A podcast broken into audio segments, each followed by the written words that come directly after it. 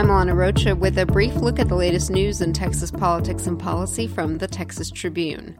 Attorney General Jeff Sessions is vowing to prosecute all illegal border crossers and separate undocumented families. Sessions laid out his intentions in a speech to law enforcement officials in Scottsdale, Arizona Monday, where he explained that the Department of Homeland Security will begin referring illegal border crossers to the Justice Department for prosecution, adding that federal prosecutors will, quote, take on as many of those cases as humanly possible until we get to 100%, end quote. Advocates for migrants have said that most are fleeing violence in Central America and should be treated as asylum seekers, not criminals.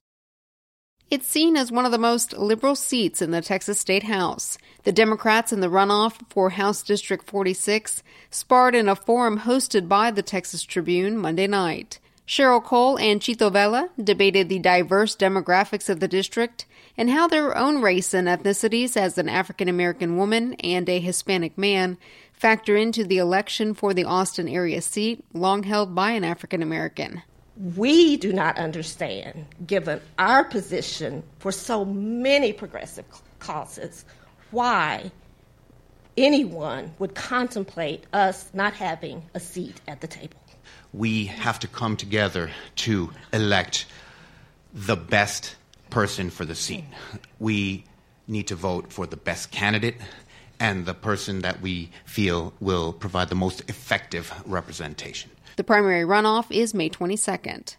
Today on the Tribune, a deep dive into why Democrat State Rep Eric Johnson is running for Speaker of a Texas House dominated by Republicans. I'm Alana Rocha with the Texas Tribune. You've been briefed. The brief is presented by Latino Center for Leadership Development. Join the Latino Center for Leadership Development in Austin, Texas on June 9th for a national discussion on the state of Latino affairs.